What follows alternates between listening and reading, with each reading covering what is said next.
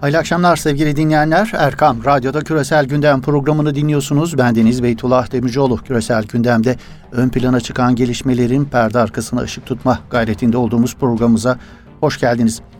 Suriye'den Doğu Akdeniz'e oradan Libya'ya, Türkiye'yi çok yakından ilgilendiren birçok gerilim alanlarında yaşananlar ülkemizi açıkçası bir hayli zorluyor. Uluslararası ilişkiler bağlamında kritik bir o kadar da sancılı bir dönemden geçtiğimizi söylemek mümkün hem bölgesel hem de küresel çapta güç rekabetinin yaşandığı bu alanlarda yükselen tansiyonun nereye evrileceği sorusu gündemdeki yerini koruyor. 21. yüzyılın en büyük insani dramının yaşandığı Suriye'de acıların sonu görünmüyor açıkçası. Kan ve gözyaşıyla geçen 9 yılın ardından gelinen nokta hem insani hem de siyasi anlamda gerçekten kaygı verici. Dün bölgede bir terör devleti ihtas etme gayretindeki ABD ile karşı karşıyaydık. O tehdit hala tam anlamıyla bertaraf edilmiş değil. Kapıda bekliyor açıkçası. Bugün ise kanda bir diktatör üzerinden bölgedeki varlığını tahkim etmeye çalışan Rusya ile karşı karşıyayız. Türkiye çıkarları için bölgeyi kan gölüne döndüren bu iki emperyal güç arasında hem sahada hem diplomasi masasında çetin bir mücadele yürütüyor. Belki daha doğru bir ifadeyle sadece bu iki emperyal devlette değil, neredeyse yedi düelle adı konulmamış bir savaş veriyoruz açıkçası.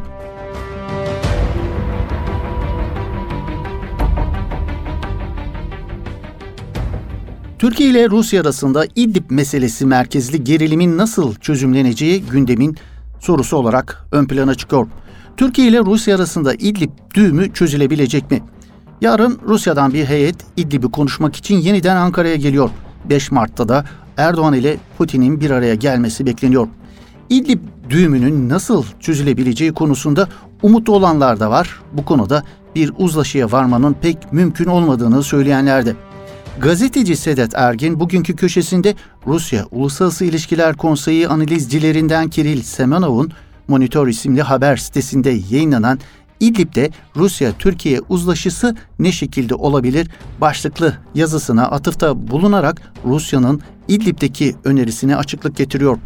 Rus uzmana göre Rusya, Türkiye sınırı boyunca 15 kilometre genişliğinde bir şeritin Türkiye'nin kontrolünde olmasını ve burada gerekirse mülteci kampları kurulmasını öneriyor. Bu öneri Türk tarafının halen İdlib'de bulunduğu 20 ila 35 kilometre derinliğin gerisine çekilmesini gerektiriyor. Yazıda Rusların planının M4 ve M5 otoyollarının Rusya ve Türkiye'nin ortak kontrolünde açılmasını kapsadığında belirtiyor. Buna karşılık Türk tarafı müzakerelerde Esed rejiminin Soçi Anlaşması'ndaki sınırlara yani TSK'nın gözlem noktalarının gerisindeki hatta çekilmesini istiyor. Sedat Ergin haritalar masaya konmaya başladığına göre her şeye rağmen bir uzlaşının bulunabileceğini ümit edebiliriz. Ancak öncesinde galiba biraz daha gerilim yaşamaya hazır olmalıyız değerlendirmesinde bulunuyor.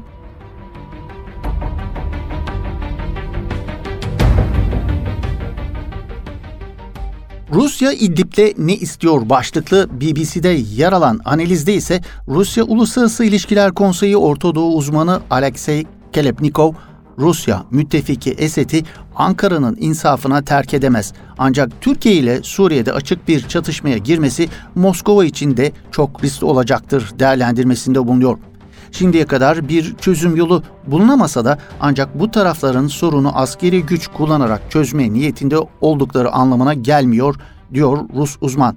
Geçmişte yaşananlar göz önünde bulundurulduğunda Rusya Devlet Başkanı Vladimir Putin ve Türkiye Cumhurbaşkanı Recep Tayyip Erdoğan'ın bu gibi konularda sorunları ikili müzakerelerle çözmeyi tercih ettikleri biliniyor. Muhtemelen yine son söz iki ülkenin liderinde olacak tespitinde bulunuyor Rusya Uluslararası İlişkiler Konseyi Ortadoğu uzmanı Alexey Kelepnikov. Şam ve Moskova için İdlib çok önemli değil diyen Rus uzman, Suriye ve Rusya'nın temel hedefinin M4 ve M5 otoyollarını açarak ülkenin en büyük iki kenti Halep ile Şam'ı birbirine bağlamak ve Halep'in kıyı bağlantısını sağlamak Suriye ekonomisinin toparlanması için gerekli olan bu diyor Rus uzman. Küresel gündem. İslamcısı, liberali, solcusu, bugün Arap dünyasındaki ideolojileri her ne olursa olsun rejim ve yönetim muhalifi tüm kesimlerin tarihlerinin en sancılı günlerini yaşadığını söylemek abartı olmasa gerek sevgili dinleyenler. Arap Baharı'nı kışa döndürmeyi başaran otoriter, despot yönetimler bugün eskisine nazaran çok daha güçlüler. Bir diğer ifadeyle despotluğun zirvesindeler. Halklar geçmişte yaşadıklarına nazaran çok daha zulüm ve baskı altındalar. Sıradan vatandaştan iş adamlarına, siyasetçisinden insan hakları aktivistlerine hatta din adamlarına varıncaya kadar yönetimlere karşı sesini yükselten, seslerini yükseltmeleri şöyle dursun, despotik yönetimlere biat etmeyen herkesin en ağır şekilde cezalandırıldığı bir süreç yaşanıyor birçok Arap ülkesinde. O ülkelerden biri de Suudi Arabistan. Bölge ülkelerindeki demokratikleşme süreçlerine dahi müdahale eden Riyad yönetiminin baskıcı politikalarından en çok etkilenen çevrelerden biri de din adamları oldu. Muhammed Bin Selman'ın veliaht prens olmasından bu yana onlarca din adamı Muhammed Bin Selman'a biat etmemeleri sebebiyle demir parmaklıklar ardına atılırken onlarcası da çareyi ülkeyi terk etmekte buldu. Kimi Suudlu din adamı ise ya korkularından ya da makam ve mevki uğruna Bin Selman'ın icraatlarını, zulümlerini din adına meşrulaştırma merci haline dönüştüler adeta. Kimi din adamları ise bu süreçte gerçekten çok ama çok kötü sınav verdiler. Bu kötü sınavın en kötüsünü ise İslam dünyasının en kutsal şehrinin en kutsal mabedinin en üst düzeyli sorumlusunun vermesi oldu. Kabe-i Muazzama'nın baş imamı Mescidi Nebevi İşler Genel Başkanı Doktor Abdurrahman Es-Südeysi Amerika'da bulunduğu sırada Suudi Arabistan ve ABD dünyanın iki kutbu Allah'a hamdolsun dünyayı birlikte yönetiyorlar şeklinde bir açıklamada bulunduğunda İslam dünyası büyük bir şok yaşamıştı.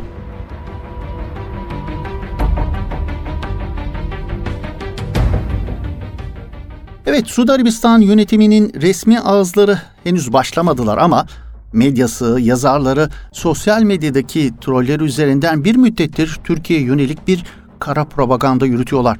Özellikle Cemal Kaşıkçı cinayeti sonrası Türkiye karşıtlığı ve bu kara propaganda bir hayli artmış durumda. Bu kampanyaya son olarak Suudi Arabistan'ın önde gelen alimlerinden biri olan Ait Karni de katıldı. Ait Karni sadece Suudi Arabistan'da değil, milyonlarca satan La Tahsen, Üzülme isimli kitabı sebebiyle tüm Orta Doğu coğrafyasında yakından tanınan bir isim. Sosyal medyayı da bir hayli aktif bir şekilde kullanıyor. Ait Karni yakın zaman önce Veliaht Prens Muhammed Bin Selman'ın ılımlı İslam'ına övgüler düzerken dillendirdikleri sebebiyle de gündeme gelmiş ve bir hayli tartışılmıştı. Bin Selman ile bir araya geldikten sonra 1990'larda bizzat içinde yer aldığı Suudi toplumunda siyasi uyanış ve ıslahı hedefleyen sahve hareketiyle arasında mesafe koyduğunu, o dönemde birçok yanlışların yapıldığını ve bu hatalardan dolayı özür dilediğini belirtmişti Karni. Şimdi Muhammed bin Selman tarafından savunulan ve dünyaya tanıtılan mutedil ve açık İslam'ın taraftarıyım şeklinde açıklaması sebebiyle bir hayli tartışılmıştı Ait Karni. İşte o Ait Karni yeniden gündemde. Hem Arap hem de Türk medyası Karni'nin birkaç gün önce sosyal medyada yayınladığı videoda dillendirdiğini konuşuyor. Yayınladığı bu videoda gazeteci Cemal Kaşıkçı'nın vahşice öldürüldüğü dönemden bu yana ülkesinin Türkiye ve Osmanlı İmparatorluğu aleyhinde yürüttüğü kampanyalara katılan Karni, Cumhurbaşkanı Erdoğan'ın işgal altındaki Filistin'i ziyaret ettiği ve İsrail'i yetkililerle görüştüğüne dair görüntüleri paylaştı. Carney yayınladığı videoda eskiden Erdoğan'ı övdüğünü ancak şimdi bundan pişmanlık duyduğunu da belirtiyor. Erdoğan'ın Suudi Arabistan'a saldırgan bir tutum içerisinde olduğunu da iddia eden Carney ayrıca Türkiye'yi Suriyelileri kendi hallerine bırakmakla suçluyor. Türkiye'nin Libya ve Yemen'e müdahale ettiği iddiasını da dilendiren Carney, Suudi Arabistan ve Birleşik Arap Emirlikleri'nin Yemen'de gerçekleştirdiği toplu katliamları ise görmezlikten geliyor. Veliaht Prens Bin Selman'ın getirdiği 2030 vizyonu çerçevesinde kutsal topraklardaki İslam dinine aykırı eğlence açılımlarına bugüne kadar hiçbir tepki göstermemekle dikkati çeken Karni, Türkiye'de alkollü mekanların işletildiğine işaret ederek Erdoğan'a sempati duyan Müslümanlara mesaj vermeye çalıştı. Osmanlı İmparatorluğunu da hedef alan Karni, işgal dönemi olarak nitelendirdiği Osmanlı döneminde bilgi, kültür ve sanayinin gelişmediğini de ileri sürdü.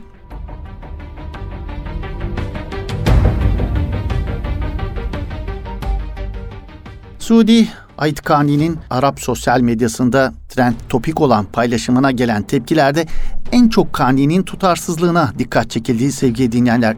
Suudi alimin daha dün denebilecek yakın bir zaman önce Türkiye ve Erdoğan'a yönelik övgü dolu sözler sarf ettiğini, bugün dün söylediklerinin tam tersini söylemesinin Kani'nin demir parmaklıklar altına alınma endişesi sebebiyle ifade ettiğini söylüyor pek çok sosyal medya paylaşımcısı.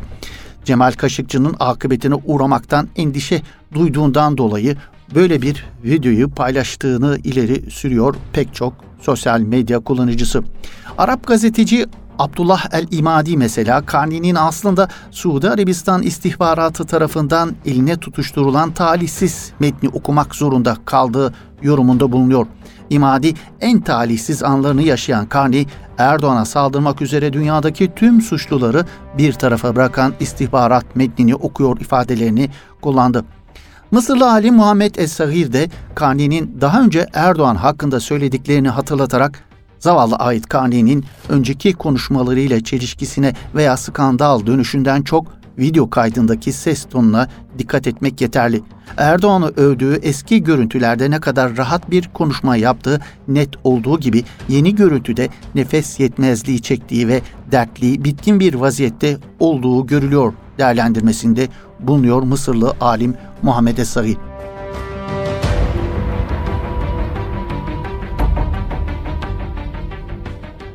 Kutsul Arabi gazetesi yazarlarından İhsan Fakih, Kaşıkçı'nın ceseti nerede başlıklı makalesinde ise Türkiye'ye ve Cumhurbaşkanı Erdoğan'a yönelik ithamlarda bulunan Ait Karni'yi tabir caizse yerden yere vuruyor.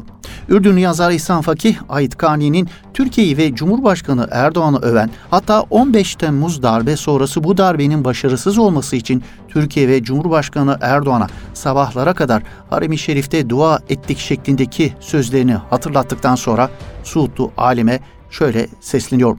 Söylesene Karni, Türkiye'ye ve onun liderine övgüler düzerken o zamanlar Türkiye'de İsrail Büyükelçiliği'nin olmadığını bilmiyor muydunuz?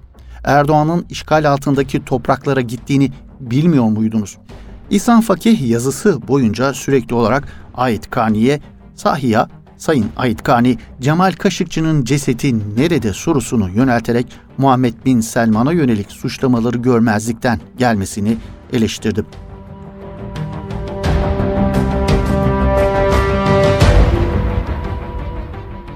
Ait Kani haricinde Riyad yönetiminin kullanıştığı din adamlarından bir diğer ise Salih El Megasi'nin Erdoğan'a yönelik bir televizyon programında söyledikleri yine Arap sosyal medyasında tepki alan açıklamalar arasında yer aldı.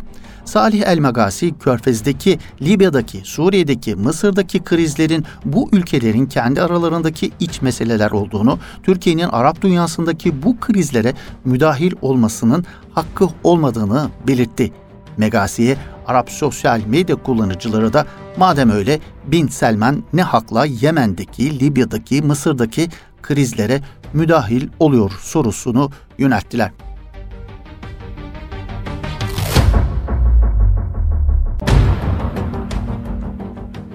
Ait Karni ya da Salih El Megasi, despotik yönetimleri aklayıp baklayan din adamlarından sadece ikisi sevgili dinleyenler. Onlar gibi Orta Doğu medyasında sultanların alimleri klişesiyle anılan onlarcası mevcut ne yazık ki. Mesela Suudi Arabistan'da din adamı Ali Malki, Mısır'dan Muhammed Said Reslan, Tahlan Zahran, Muhammed Radvani, Kuveyt'ten Salim Tavil, Birleşik Arap Emirlikleri'nden Muhammed Bin Gays, Besim Yusuf, Suriye'den Bedrettin Hassun gibi sözüm ona din adamları otoriter rejimlerin uleması olarak akıl almaz fetvalarıyla, despotik liderleri kutsamalarıyla ön plana çıkan isimler. Mesela Suriye müftüsü Bedrettin Hassun, Suriye'de yüz binlerce insanı ve çocuğu katleden Beşar Esed'e itaatın farz-ı ayın olduğu fetvasını verebilecek kadar ileri gittiğini söyleyelim. Hiç kuşkusuz bunlar istisnai örnekler ama istisna da olsa Arap coğrafyasının yüz kızartan bir realitesi olarak karşımıza çıkıyor ne yazık ki.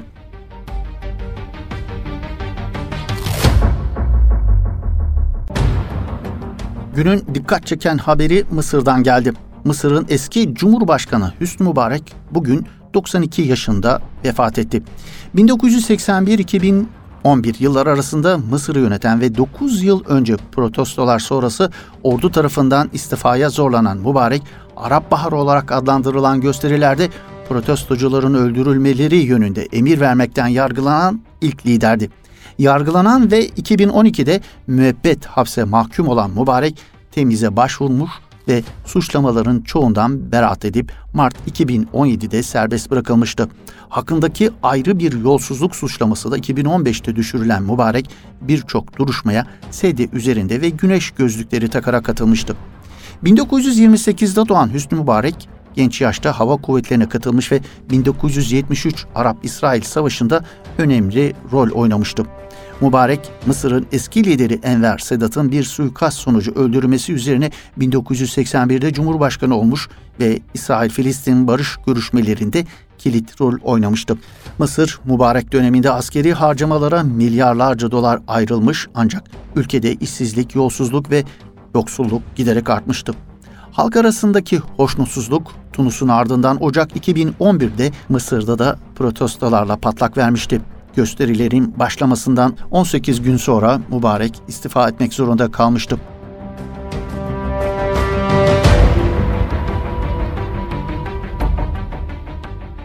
Hüsnü Mübarek'in Mayıs 2013'te başlayan yeniden yargılanma esnasında askeri darbe olmuştu sevgili dinleyenler. Mısır'ın 25 Ocak 2011 devrimi sonrası seçimlerle iktidara gelen ilk cumhurbaşkanı olan Muhammed Mursi göreve başladıktan bir yıl sonra tam olarak da 3 Temmuz 2013'te darbeyle devrildi ve hapse atıldı.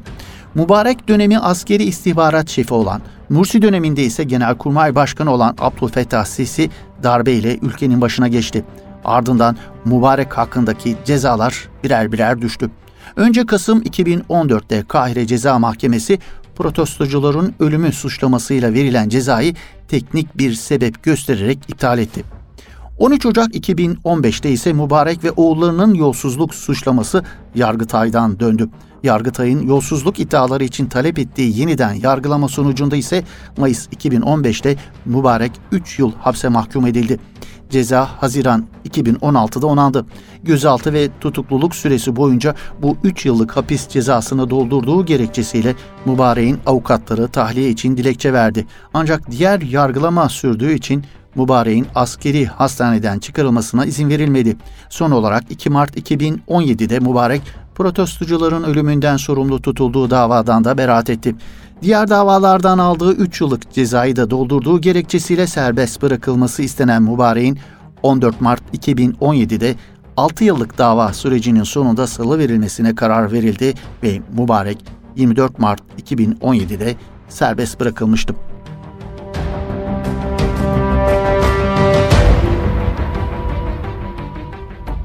Evet, Üst Mübarek vefatına ilişkin verdiğimiz, derlediğimiz bu haber ve yorumlarla bugünkü küresel gündem programımızın böylelikle sonuna gelmiş bulunuyoruz sevgili dinleyenler.